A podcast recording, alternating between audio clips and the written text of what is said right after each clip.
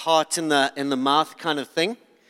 Um, because we came in separate cars, because Taryn was doing some pre um, celebration uh, practice of a dance. And so they came early this morning, and I decided to come in a separate car. And it came time for me to leave. No car keys. So I thought, well, where's the spare? And I went and looked. No car keys. So I phoned my wife and I said, Do you have the keys? And she went silent because she had all three keys with her. and uh, I, I, sort of felt something of, you know, in 1 Thessalonians, uh, it talks about Paul saying we, we long to be with you in person, face to face. And, and, but Satan hindered us, you know. So I thought, I, I guess I could run all the way here and make it, or, but uh, she sent Bridgie Howell to rescue me, so thanks, Bridge. Um, but it, it truly is a, an incredible privilege to be with you. And even though I start with just the funny nature of you know, four kilometers away, being hindered from being with God's people, I think there is a real reality that we've got a, a spiritual enemy in dark forces, Satan and his cohorts, that are desperate to prevent the gospel of the kingdom of Jesus Christ from being received in people's hearts and minds and lives.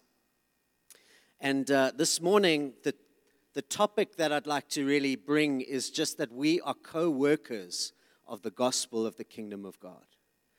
And so we're in a series of the book of 1 Thessalonians, and um, it's been a fascinating series to be hearing the nuances and to be hearing the insights and, and experiencing something of the heart of God for a local church in an influential city, a port city that is destined to make waves and to make an impact in their world, not only just locally but beyond. And so, a port city that influenced the nation with the love of Jesus uh, is the, the idea of 1 Thessalonians. And it's this idea that the irresistible church of Jesus cannot be stopped.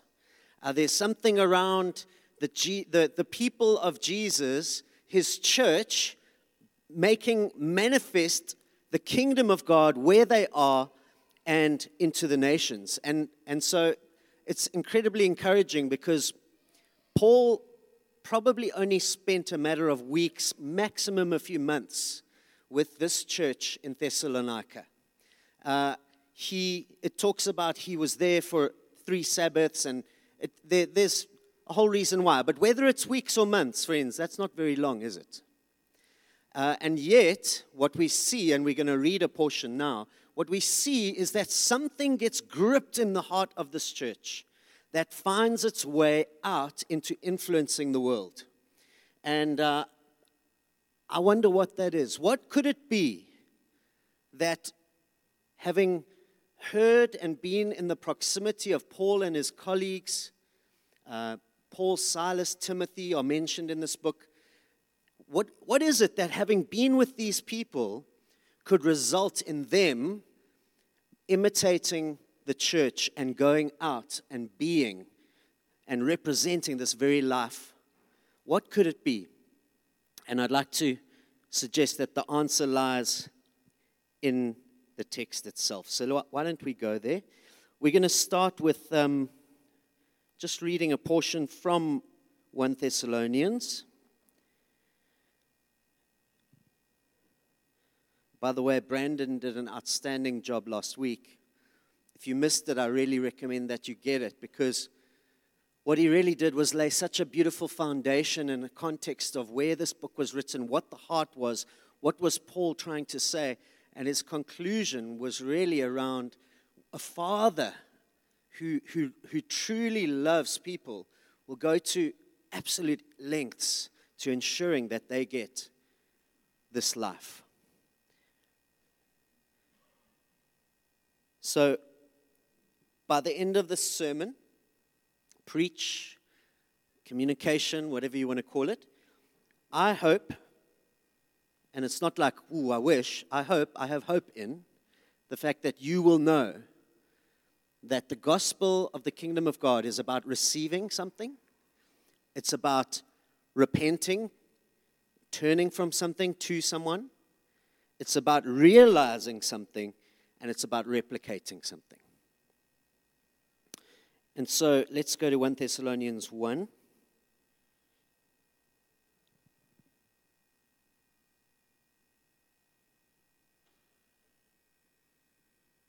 We'll go from verse 2 to verse 10.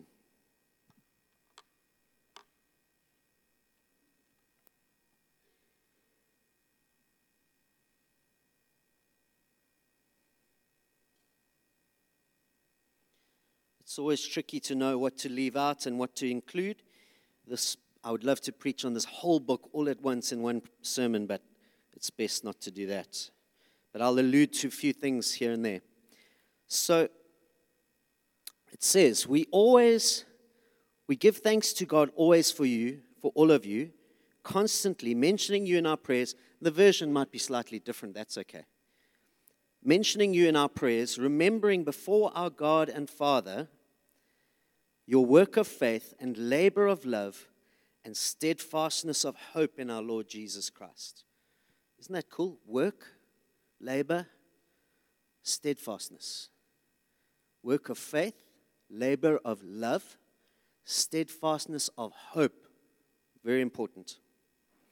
For we know, brothers, loved by God, that He has chosen you because our gospel came to you not only in word, but also in power and in the Holy Spirit and with full conviction. I asked the question what could possibly be the reason that a, a group of believers could receive Jesus and within weeks or months have something of an impact of being the effective church to beyond them? Well, I believe that the answer is because our gospel came to you not simply with words, but also with power, with the Holy Spirit and deep conviction. Now, friends, this didn't happen outside of a context. This didn't happen because it got zapped into them or beamed into them. Imagine if you could plug into a, a, a software system and then just download everything, and then from then on, you absolutely are perfect. Now, we, we know that that's not how it works, right? We know that the gospel of Jesus uh, is not just a simple thing of, well, now that I've received, hey, let's just shoot me now because it's done. Right? I can go to heaven. Hey, have you ever wondered that? Why doesn't God just take people after they've, you know, confessed Him as Lord? So it begs a bit of a question. What is the gospel? we do know that the gospel is the power of God for all people unto salvation.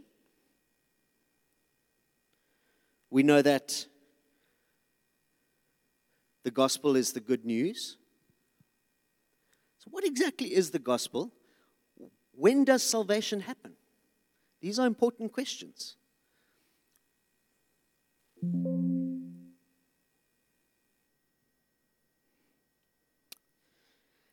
So, all this is happening in a context of incredible power with the Holy Spirit, with the sharing of the Word, which is Jesus, and in the modeling of a community. So, if you were to think of salvation, what comes to mind? It's a really important question. Many of us will understand salvation in the sense that when we come to believe in Jesus, we are saved from the peril of our sin, from the death of our sin, which separated us from God, and we are given eternal life with Him uh, because of his sacrifice. Something like that. You might look at John 3:16 and you might say, For God so loved the world that he gave his only son, that whoever has faith, believes in him, will not perish, but will have what? Eternal life.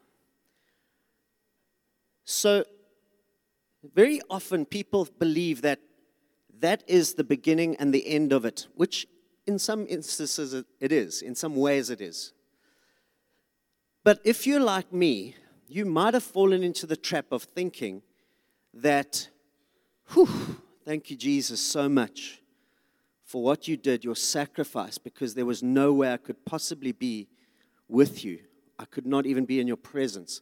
I know my sin. I know the darkness of my heart. I know the depravity of my life. I know my thoughts. I know, and you know these things even more than me. And I know that only perfection can be with God. And therefore, it was only a perfect sacrifice because you made a way by modeling the sacrifice that could put the blood on, and then the blood allowed me to come in. And Jesus, you did that for me so that I can have eternal life. Okay, if you like me, you think something like that. And then eternal life comes when I die. Hands up if you think that that's maybe true. Okay? Not, not so con- confident. That's okay. Well, I'll tell you, I thought that. I thought that eternal life is something that's beyond earth. Which it is. Because eternal life, Aionios Zoe or Zoe Aionios, is not just live forever, it's not just life after death, life after earth. It's also this idea of living forever, eternally. And so, this idea of eternal life, man, one day we're going to just experience it when we die. One day, man, when Jesus comes back, we get to receive our eternal life. Now, all of this totally is true, but I'd like to just go to 1 Timothy 6 2 as well, just to help us rattle our thinking a little around eternal life. So it says this Fight the good fight of faith, take hold of the eternal life to which you were called, and about which you made the good, confession in the presence of many witnesses. There's, it's the same word, eternal life. Now I'm being encouraged to take hold of it. How do I take hold of something that can only happen when I die? It's not possible unless I think that I have to die first. So, friends, this idea of salvation and the gospel of the kingdom cannot be squeezed into a momentary confession. What we're experiencing here is that we get to take hold of something that we've confessed. So Romans talks about if you confess with your mouth and believe in your heart that Jesus is Lord, you will be saved. Now, that is absolutely true. But if it's left at saved is one day, then I may miss out on the completeness and the fullness of what the gospel really is. And so, if you think about a, a big timeline, um, some people think left to right, some people think right to left, some people think up and down, depending on what language you speak and what language was taught to you. When I think of a timeline, I think left to right. So I'm going to pretend that your left is this side, and eternity past, all the way to eternity future. Uh, it's hard to imagine, right? Because we only have an understanding of what has been recorded. So we could talk about from the start the Genesis from, from the beginning. Now we know God actually goes beyond that. We see in Colossians 1 that He, from Him are all things, to Him are all things. We see in Revelation that He is the Alpha and the Omega. Alpha meaning at the start, the beginning, like an A in the alphabet. And, and Omega is the last letter in the Greek alphabet. He, there's nothing beyond Jesus at the beginning and at the end. He is eternity past, eternity future. Okay, so we're on this timeline now, right? So, where exactly is salvation on the timeline?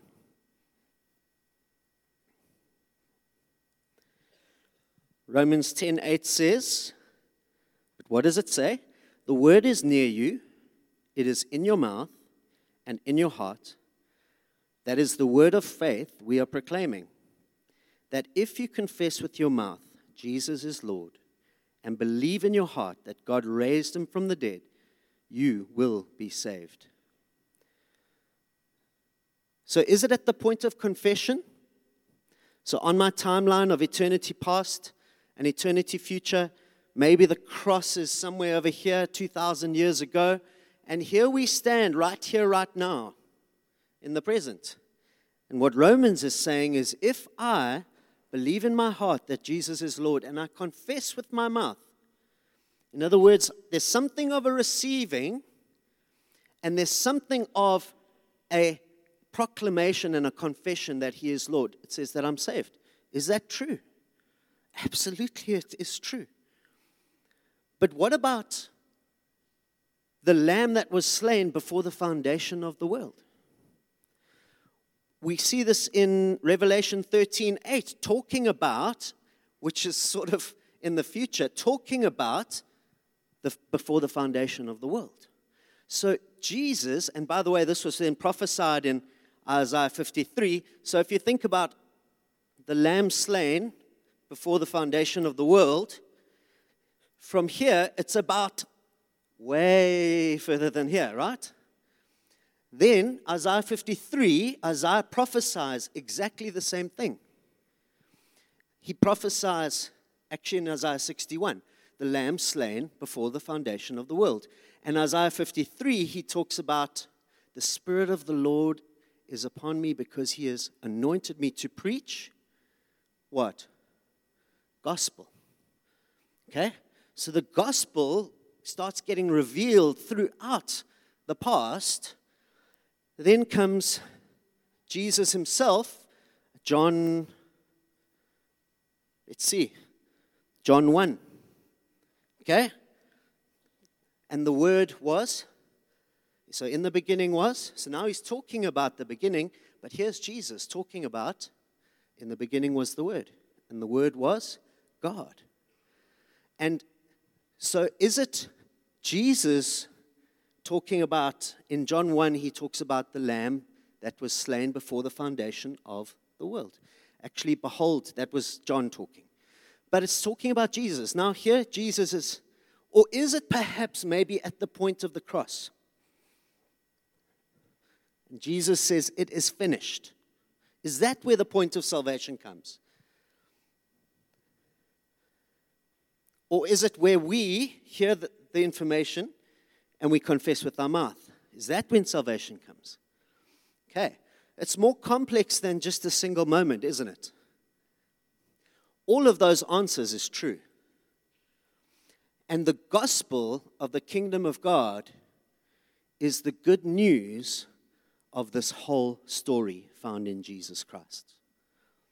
And that is why it can p- take weeks or months only for somebody who has received the gospel, they have repented of their death, of their selfish own ambition, they're walking their own life, being the king of their own life. They've turned towards Jesus, the life giver.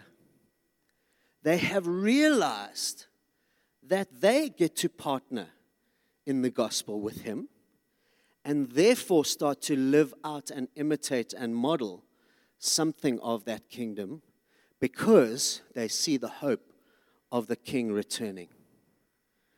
So, is it slain before the foundation of the world? Is it the cross? Is it the moment of confession? Is it when he returns? The answer is yes. So let's go back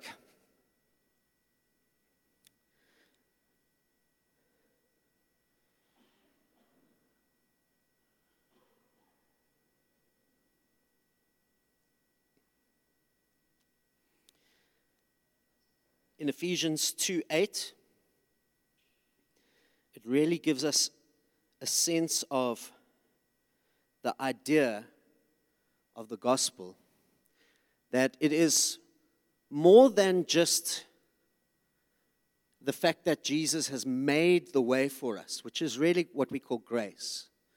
The fact that God, uh, in his infinite wisdom, knew he created the earth and he created mankind, Adam and Eve, in his image, to be with him and to be image bearers of him.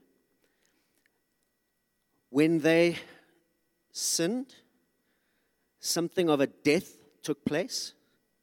We, we, but we know that that is a sense of their spirits died and were completely separated from God. We know that that outworked in their thinking, the way they responded. Suddenly, the way they could approach God changed because of the deception, because of believing the lies of the serpent. And that outworked itself into the behavior, which then manifested itself in the outcomes of sin, such as murder, such as hatred. Um, and there was something of a curse that unfolded because of that separation. And so, in God's infinite wisdom, he knew that he would need to make a way. And so, more than just forgiving people, because by the way, do you know that you're forgiven? Do you know that you're forgiven? He provided mechanisms to show people a model of what his heart was.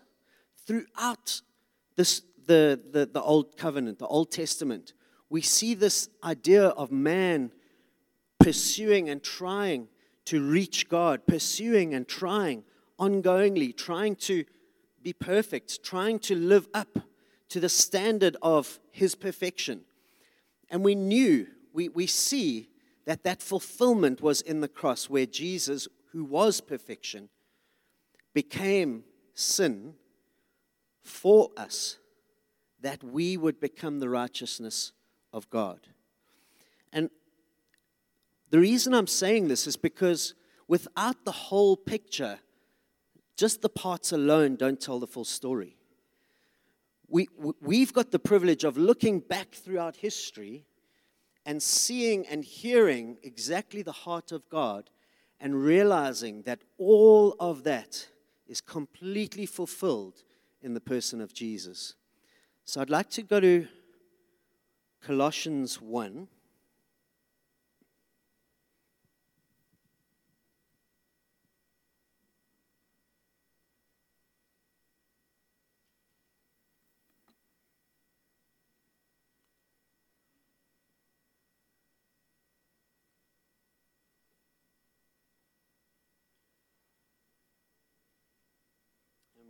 And we're going to read from verse 15. He is the image of the invisible God, the firstborn of all creation. For by him all things were created in heaven and on earth, visible and invisible. Whether thrones or dominions or rulers or authorities, all things were created through him and for him. And he is before all things, and in him all things hold together. And he is the head of the body, the church. He is the beginning, the firstborn from the dead, that in everything he might be preeminent. For in him all the fullness of God was pleased to dwell, and through him to reconcile to himself all things, whether on earth or in heaven, making peace by the blood of his cross. And you who once were alienated and hostile in mind, doing evil deeds, he has now reconciled in his body of flesh by his death, in order to present you holy and blameless and above reproach before him. If indeed you continue in the faith, stable and steadfast, not shifting from the hope of the gospel that you heard, which has been proclaimed in all creation under heaven, and of which I, Paul, became a minister. And so, God, in His infinite grace, provided salvation that was not just something of a, a, salvation that my soul, my spirit is now saved, but also something of an idea that we are able to become like Him. We're able to become just like Him, and even more than that, partner with Him in bringing the same good news into creation. And we get to participate with Him in that. And so, if therefore salvation is the, this grace of God, um, just this, the riches of, of God at His own expense, that is freely given. It's, it's, it's grace because we are saved by grace through faith. So, this, this idea of it's what God has provided for us, but it's not enough just to, just to that God has provided it. He, he gives us everything and we receive it through faith. You see, it is possible to miss the grace of God if you do not receive it. It is possible to reject what God has made available. It is possible to have partial knowledge of what Jesus has done, and yet we don't come into the fullness of the life of God. See, many of us are, are living with a partial gospel. Many of us are living with an idea that, man, Jesus has done it, and oh, I've, I've got my, my ticket to heaven, which is only a small part of it, friends. So, salvation is the grace of God provided for us by the death, burial, resurrection of Jesus. It was his life and his return, which is received by faith and is lived out in an expectation of perfect fulfillment. So, if it's by faith, how does it happen? If the fullness of the grace of God is available to us by faith, how does that happen? Romans 10 17 says, So faith comes from hearing, and hearing through the word of Christ. That's the Logos of Christ. Jesus Christ is the Word of God made flesh in in our earthly understanding. It is the very word of Jesus, John 1. And so this idea in Hebrews 12:2 says, looking to Jesus, the founder and perfecter of our faith. So how does faith come? Well, it's only through Jesus. Through his word. But guess what? That can't happen in a vacuum. Actually, it can. He can do that. He can do it all on his own. Uh, there are stories of people receiving Jesus without any other any people's intervention. They have dreams. They they they search. They they they come to know Him in person. They come to experience Him, and they they give them their, their lives over to the Lord. So it can happen in a vacuum in God's in, in His economy. However, God has chosen to partner with us in bringing His word. And so Faith comes from hearing, and hearing through the word of Christ. That's Romans 10 17.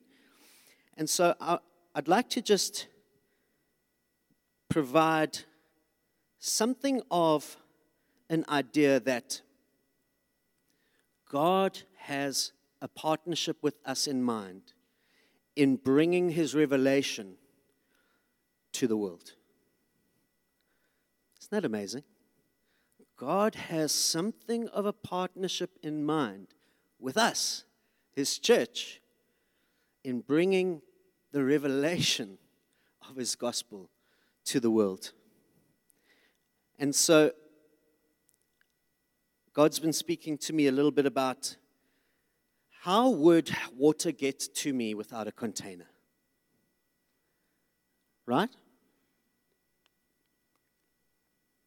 Nick, can you bring me that cup?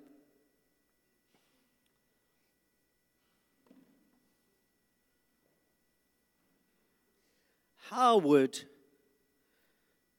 the revelation of Jesus get to me unless it was in a container? Now, I, it's not so much important as to what the container looks like, it's what it's made of. The question is is it containing sufficiently and being provided for someone to get the benefit? in Mark 2:22 it talks about no one puts new wine into an old wineskin because if they do it'll burst and the wine will fall on the ground.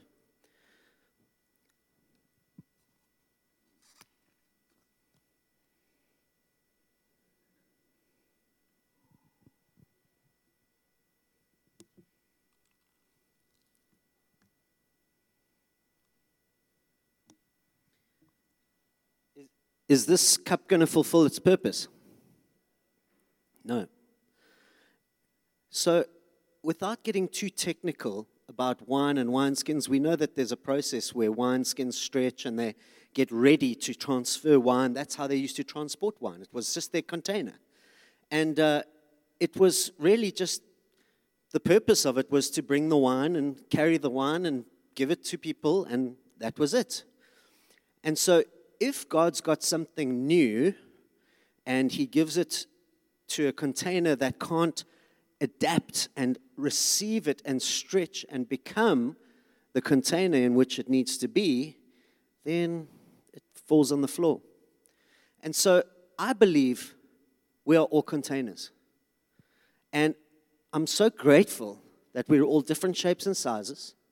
I'm so grateful that we are all unique that we have been created in His image. We're all containers, but we've been, we've been created unique and different. And sometimes, friends, we get really stuck on the presentation of the container.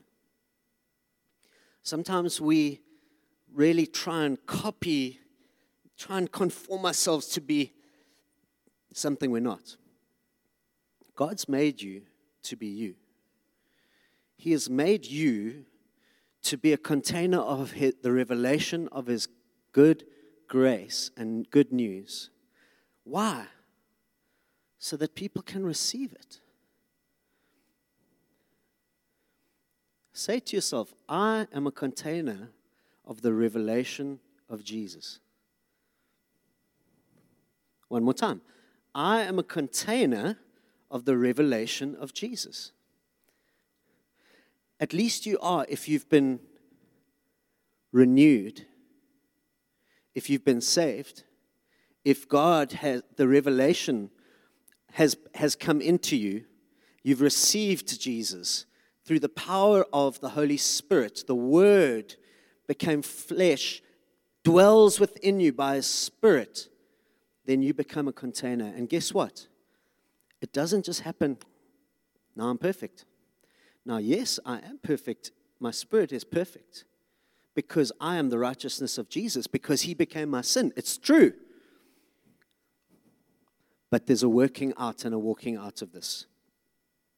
So let's then, through this lens, read 1 Thessalonians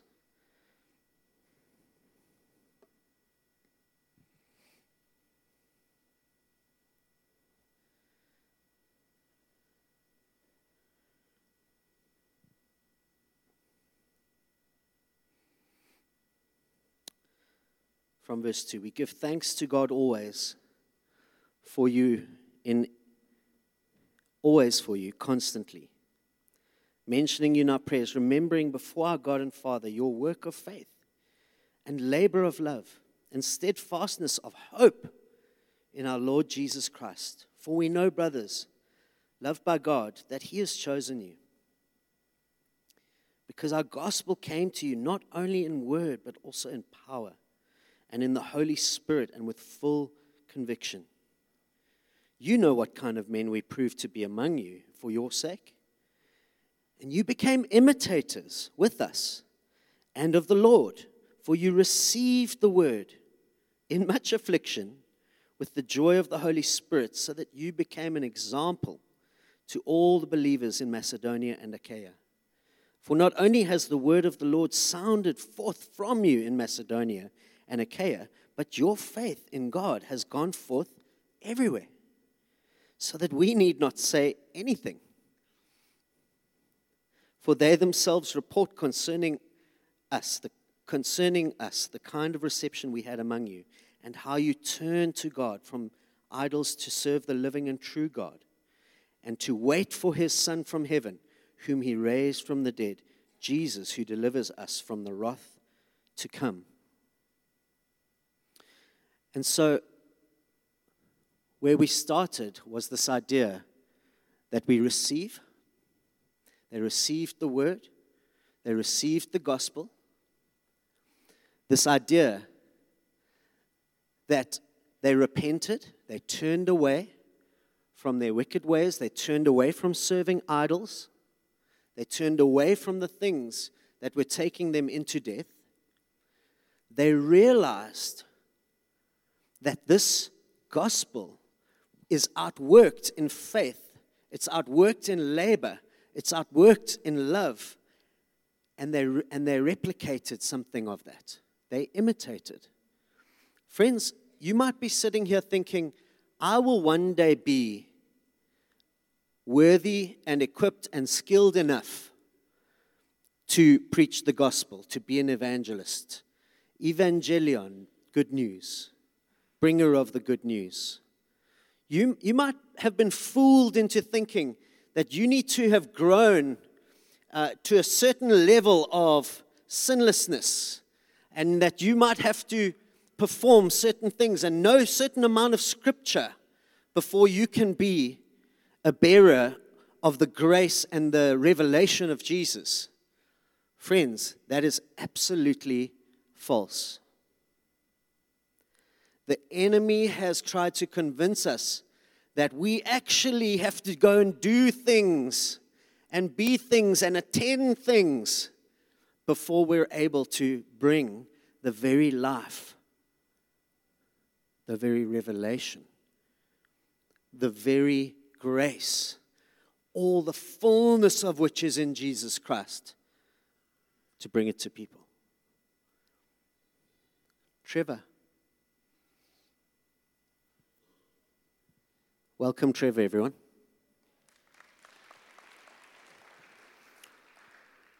Trevor just shared something with me earlier during the worship.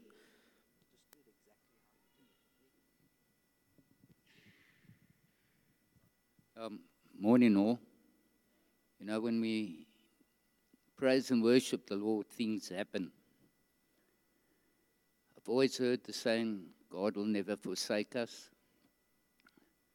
But this time I didn't hear it as words, it was in my spirit. And I heard, I love you with, I can't remember the exact word, but astonishing, unbelievable love. That wasn't in my ear, that wasn't in my mind.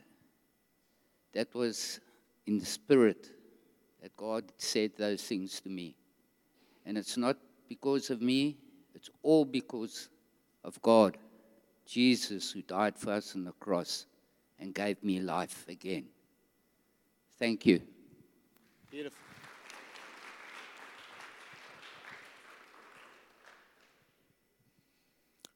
That's the demonstration of what that Thessalonian, uh, that Thessalonian church caught. It doesn't have to take years and years and years, friends. What it takes is being a receiver of Jesus through his word. That word comes through the Logos. It, is, it comes through scripture. It comes through community. It comes and it gets empowered by the Holy Spirit. When, when the word of Jesus, the person of Jesus, is brought to people, it gets activated and set on fire by the Holy Spirit. Doesn't take years, can take just weeks. And so some of you are thinking, ah, my cup's got some holes in it. That's true. And it's not that as effective as it could be. That's true. The beautiful thing about the gospel of Jesus is it's more than just a moment, it is a process. The Japanese have a beautiful art form uh, called kintsugi. And where they take broken containers, in this case it's pots, jars, and they repair it with gold so that it can fulfill not only its original purpose, but become an incredibly beautiful, sought after, priceless work of art. Not meant to stay sitting on the counter or in an art gallery, but meant to contain and to receive, and ongoingly receive, and to repent, meaning I become like you, Jesus. And to work it out unknowingly. I don't really know how, Lord, but like Trevor, I can just share with people what you, by your Spirit, have given me. And, and that we are therefore replicating. Trevor, you teach someone to do what you did, please. Okay, this week. You will? And it starts by where did it start, Trevor? Worship. What is worship? I, I get to give him the glory that is due, and wow, he's he likes to give me his spirit, his life, his affirmation, his love. And then I get to activate it, and I get to proclaim that he's coming again. We don't have to be perfect friends. Just like the Thessalonian church, it may not be easy all the time, there's much conflict. Uh, we live in difficult times. The gospel of Jesus actually is most revealed in difficulty. Why? Because it's with full joy and it's in the Holy Spirit. And all we need to do is say, God, please fix my, my cracks. I repent. I want to be just like you. But I also want to be faithful because faith comes from hearing, and hearing the word of Jesus. Well, if you read a few verses before that, it says, How will people hear? How will they come to faith unless they hear? How will, and maybe you could bring it up for us from Romans.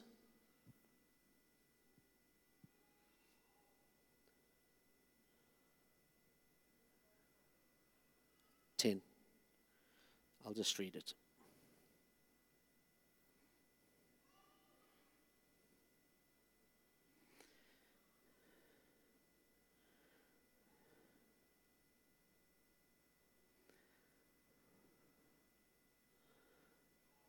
Brothers and sisters, my heart's desire and prayer to God for the Israelites is that they may be saved. For I can testify about them that they're zealous for God, but their zeal is not based on knowledge. Since they did not know the righteousness of God and sought to establish their own, they did not submit to God's righteousness. Christ is the culmination of the law, so that there may be righteousness for everyone who believes. Moses writes about the righteousness that is by the law. The person who does these things will live by them. But the righteousness that is by faith says, Do not say in your heart, Who will ascend into heaven? That is to bring Christ down. Or who will descend into the deep? That is to bring Christ up from the dead. But what does it say? The word is near you, it is in your mouth and, it, and in your heart. That is the message concerning faith that we proclaim. If you declare with your mouth, Jesus is Lord, and believe in your heart, that God raised him from the dead, you will be saved.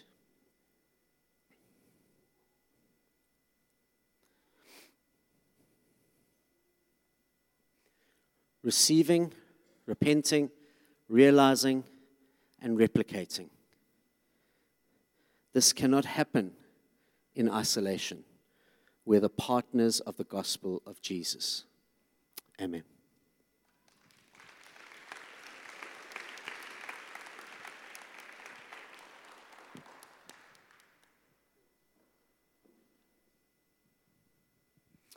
Paul's asking that I pray for us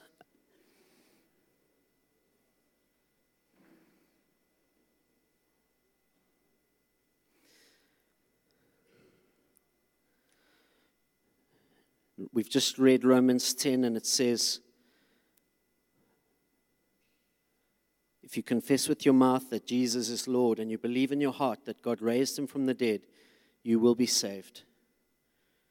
For with the heart one believes and is justified, and with the mouth one confesses and is saved. For the scripture says, Everyone who believes in him will not be put to shame. Verse 13 it says, For everyone who calls in the name of the Lord will be saved. And so I believe that there are people here who need to call on the name of the Lord. You've never done it, but you're hearing and you're receiving. You're willing and open. Your heart's ready to take that. And then I believe there are people here who verse 14 applies to as well. It says, How then will they call on him in whom they have not believed? And how are they to believe in him of whom they have never heard?